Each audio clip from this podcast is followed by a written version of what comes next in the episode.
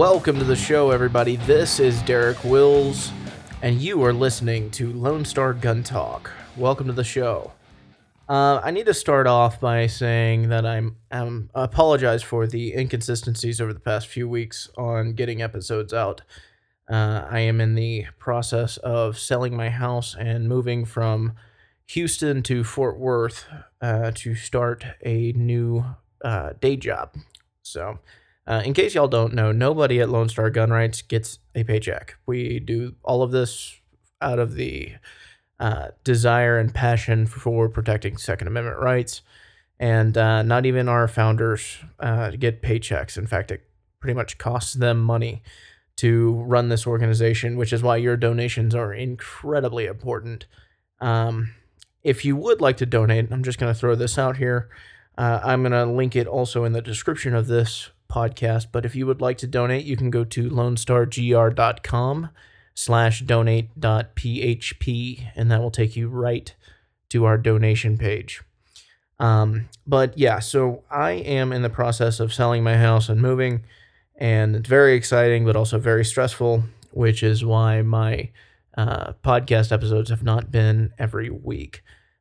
This will be the last episode of the year. I will be transitioning, moving, and then uh, my wife and I are taking a vacation. I will be back Uh, January fourteenth. Episodes will resume back every Sunday like clockwork, and this time I promise there will be no unexpected absences or anything like that, and uh, you'll be able to enjoy it regularly again. So just wanted to throw that out there. Also, there is a, in the works a huge thing coming from Lone Star Gun Rights. We are in the process of planning Gun Gala twenty eighteen. And it is going to be a major fundraiser for us. Uh, we are going to have political figures speak. We are going to have dinner. We are going to have uh, silent auctions going on. And uh, it's just going to be a one hell of a good time. Uh, I don't have an exact date yet. We're still planning that. Uh, nor do I have an exact location. Right now we're debating between uh, Dallas-Fort Worth, Houston, and Austin, although uh, I can say that we are leaning a little bit towards Austin, but we still haven't confirmed any of that yet. So stay tuned to the page for that, and uh, we will get you the details for that. I do promise that it will be an epic night, and I would highly encourage y'all to come if you can. We will be doing pre-sale tickets at some point after we get a date and location, and um, a few other things that we're kind of working on. It is super exciting, though. Um, I'm not going to give anything away as far as what we're planning because nothing is, is confirmed at this point, but it is going to be super exciting. Stay tuned to our Facebook, Twitter, and Instagram for that, and uh, those posts will be pinned to the top of our pa- our Facebook page whenever the information comes out, so stay tuned for that. So now the meat and potatoes of why you are tuning in, other than me shamelessly plugging the gun rights organization that you already follow on social media. Um, I ran across, this kind of segues from last, or not last week, but two weeks ago's episode whenever I had Byron Shermbeck on talking about uh, the National Reciprocity Bill. This is an article from the Tenth Amendment Center, who I support quite a bit. They have a lot of really good ideas, um, and they they advocate for a for states' rights, which I think everybody here understands and and and very likely agrees with. I don't think anybody here wants an all-powerful federal government. But one thing that I did take exception to, and and if you didn't catch last uh, last episode, go back and listen to it. But to kind of recap. Uh, We don't support national reciprocity. We think that it uh, it takes too much, it gives too much power to the federal government, and it it opens the door for so much more gun control should the Democrats ever take over Congress again, which is only a matter of time because, you know, we have these cycles. Democrats, Republicans, always, you know, the change of power is always there. So we really need to be wary about what type of power we instill and support at the federal level. And one thing that the Tenth Amendment Center uh, says is, is something along those lines. Uh, but they said this. This issue can be addressed from both a legal and constitutional standpoint and from a general philosophical decentralist view. Suzanne Sherman at the Tenth Amendment Center has already weighed in against the idea on constitutional grounds based on two main arguments. One, reciprocity laws are compacts made among the states and are not imposed by the federal government. That is very true. The state of Texas has reciprocity with thirty-seven other states. Those are agreements entered into by those states and the state of Texas. These agreements are there to allow you to exercise your right to carry in their states with a license from the state of Texas. Now, there is the second point that I don't agree with.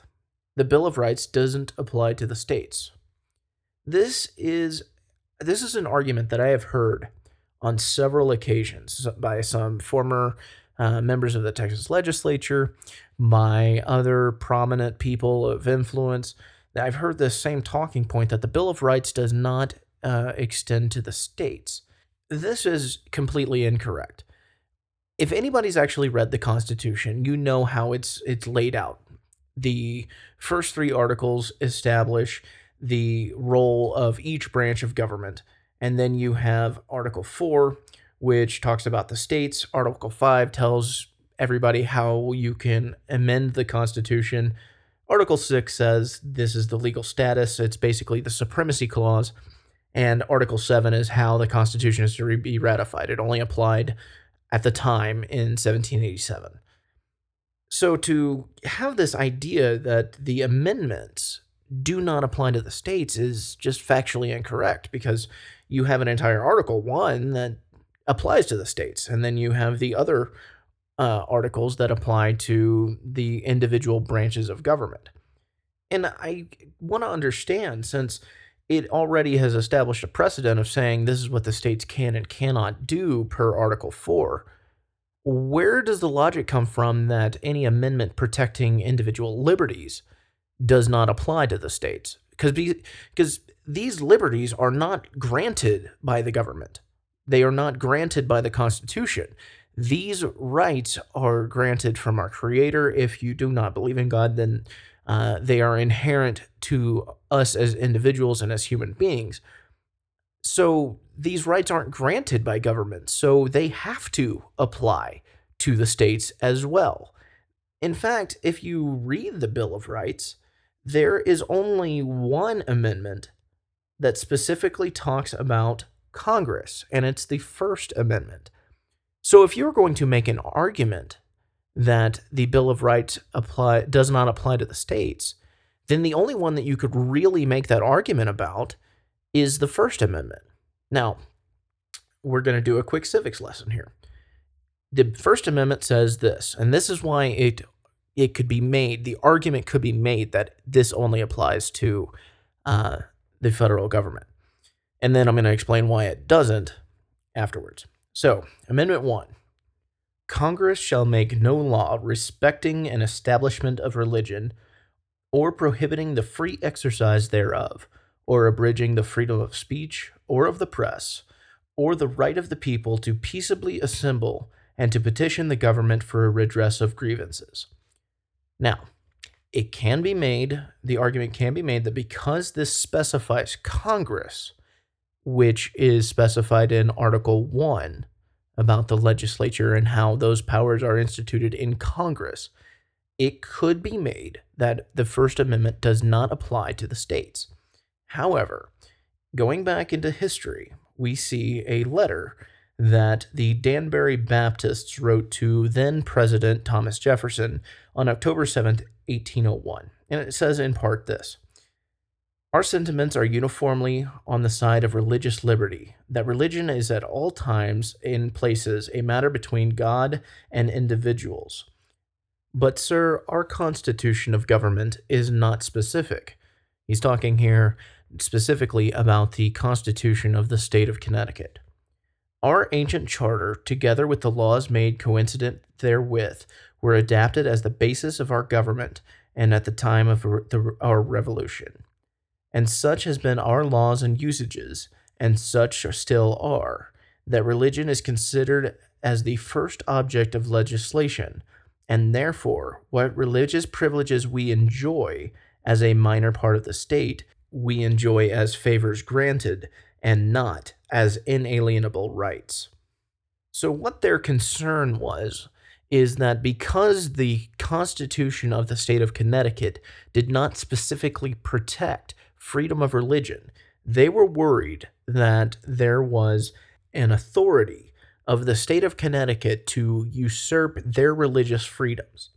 Now, this is where the famous letter from Jefferson replying to this coined the phrase separation of church and state that is often, often way overused and not understood. So, in part, Jefferson wrote this in return. Believing with you that religion is a matter which lies solely between man and his God, that he owes account to none other than for his faith or his worship, that the legitimate powers of government reach actions only and not opinions, I contemplate with sovereign reverence that act of the whole American people, which declared that their legislature should, quote, make no law respecting an establishment of religion or prohibiting the free exercise thereof. Well, that sounds familiar. I just read that. It's in the First Amendment. Thus building a wall of separation between church and state. Adhering to this expression of the supreme will of the nation in behalf of the rights of the conscience, I shall see with the sincere satisfaction the progress of those sentiments which tend to restore to man all his natural rights, convinced he has no natural rights in opposition to his social duties. So what Jefferson is saying here, and I'm going to kind of emphasize this again, he says, I contemplate with sovereign reverence that the act of the whole American people that declared that their legislature should make no law respecting the establishment of religion. So he doesn't talk about Congress here. He talks about the American people and their legislature. And it could be talking about Congress, and he is, but he is also talking about their legislature in the state in which they reside. So Jefferson here essentially says that the Bill of Rights, including the First Amendment, which is the only one that says Congress shall make no law, does in fact apply to the states. And the Danbury Baptists were convinced with this letter, with this reply, that their right to practice their religion would be protected, even if their state constitution did not specifically protect the um, their their right in that constitution. Now, as far as the Second Amendment is concerned, it does not mention Congress or the states. It simply says a well-regulated militia being necessary to the security of a free state, the right of the people to keep and bear arms shall not be infringed. Now, I don't know about you, but I can't see anywhere in that that says it only applies to the uh, to Congress, it only applies to the federal government, or it does not apply to the states. I don't see how that... Um, I don't see how that happens. I don't see how they can draw that conclusion. Furthermore, the Tenth Amendment makes everything very clear, and it says, the power is not delegated to the United States by the Constitution, nor prohibited by it to the states, are reserved to the states respectively, or to the people. So unless it says that the federal government can do it, or it says that the state governments can't do it, it belongs to the states and to us. So because the Bill of Rights, the first ten amendments, do not specify that it's the federal government that can't do it or the state government that can't do it, it is understood that it applies to both. And even Jefferson recognized that because, even though the First Amendment says Congress, it is understood that it also applies to the states. Now, all of this aside, it no longer matters. The d- debate was essentially settled in um, after the Civil War with the ratification of the fourteenth Amendment. And that says that rights are guaranteed and that no state uh, shall make or enforce any law which shall abridge the privileges of the citizens of the United States.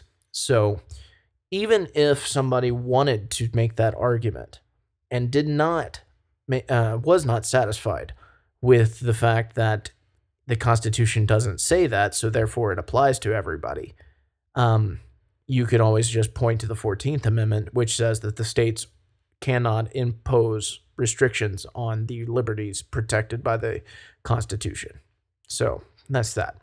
Now, as far as national reciprocity goes, yes, every state cannot impose restrictions on the Second Amendment.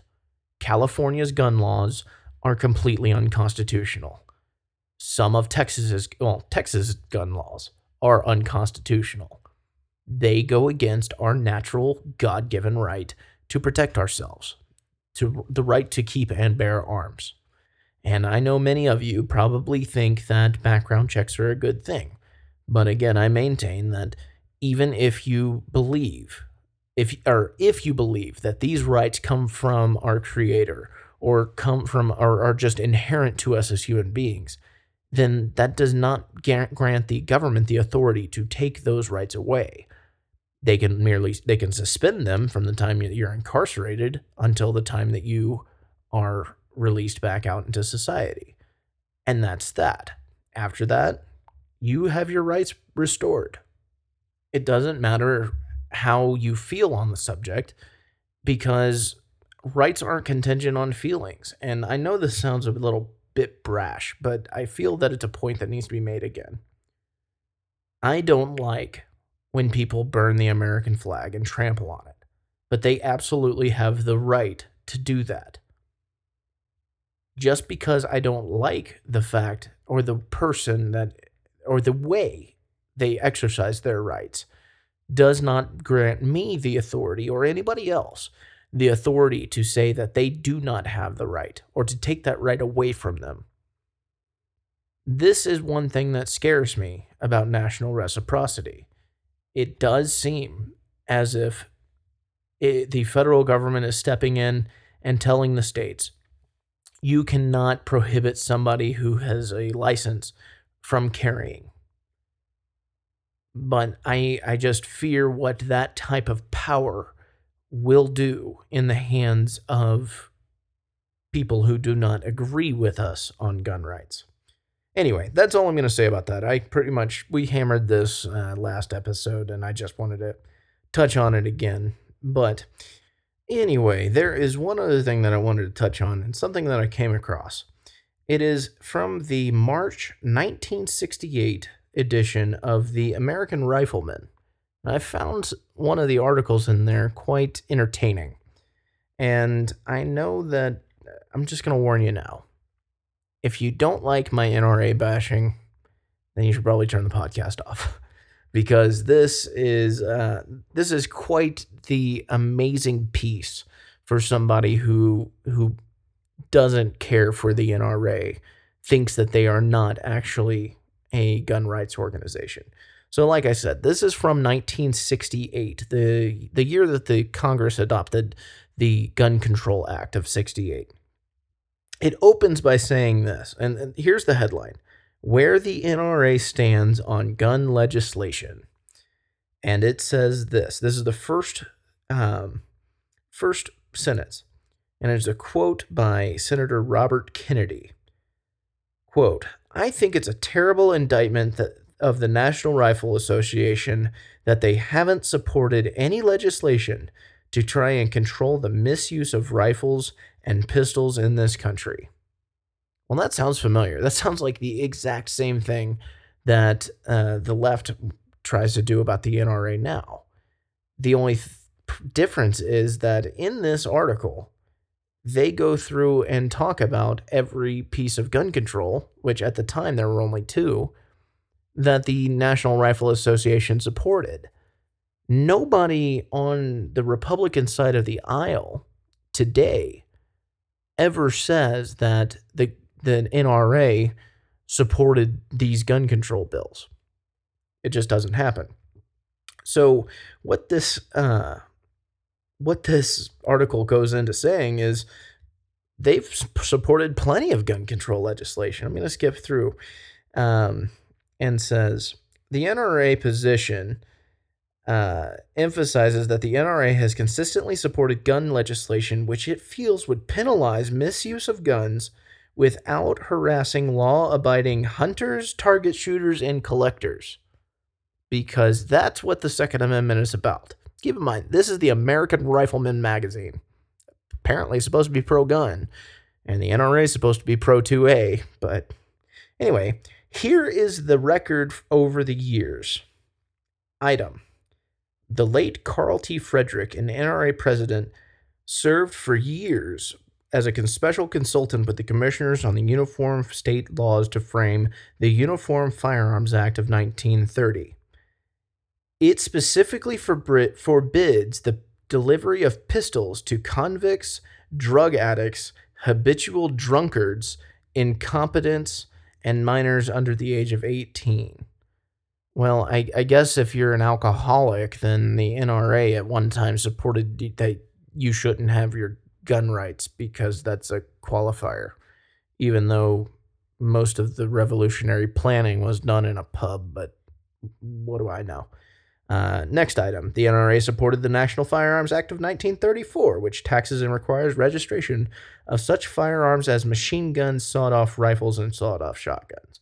Keep in mind, the statement before this list says the N R A uh, supports gun legislation it feels would penalize the misuse of guns without harassing law-abiding hunters, target shooters, and collectors.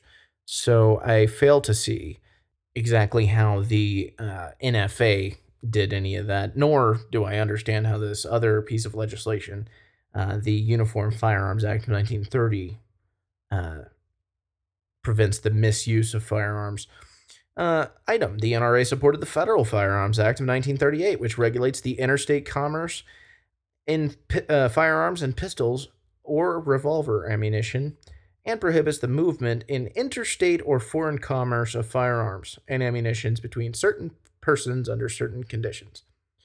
So, uh, and anyway, this article is basically designed to say, yeah, the N R A is very pro-gun legislation. That's the term they use. They didn't have gun control, apparently.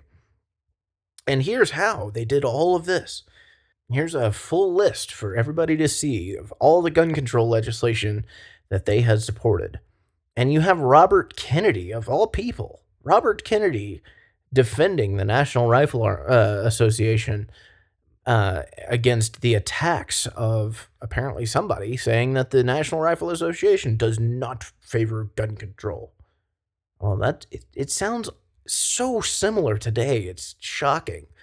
Anyway, I just thought that I would share that with you. I think it's absolutely hilarious.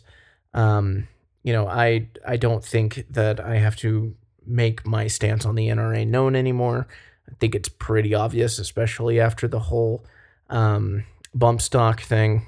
And so I just I think it was I think it's funny, and I'm gonna find a way to post this on Facebook. It's a uh, it's a full article. It's two pages long, but it is quite the entertaining read.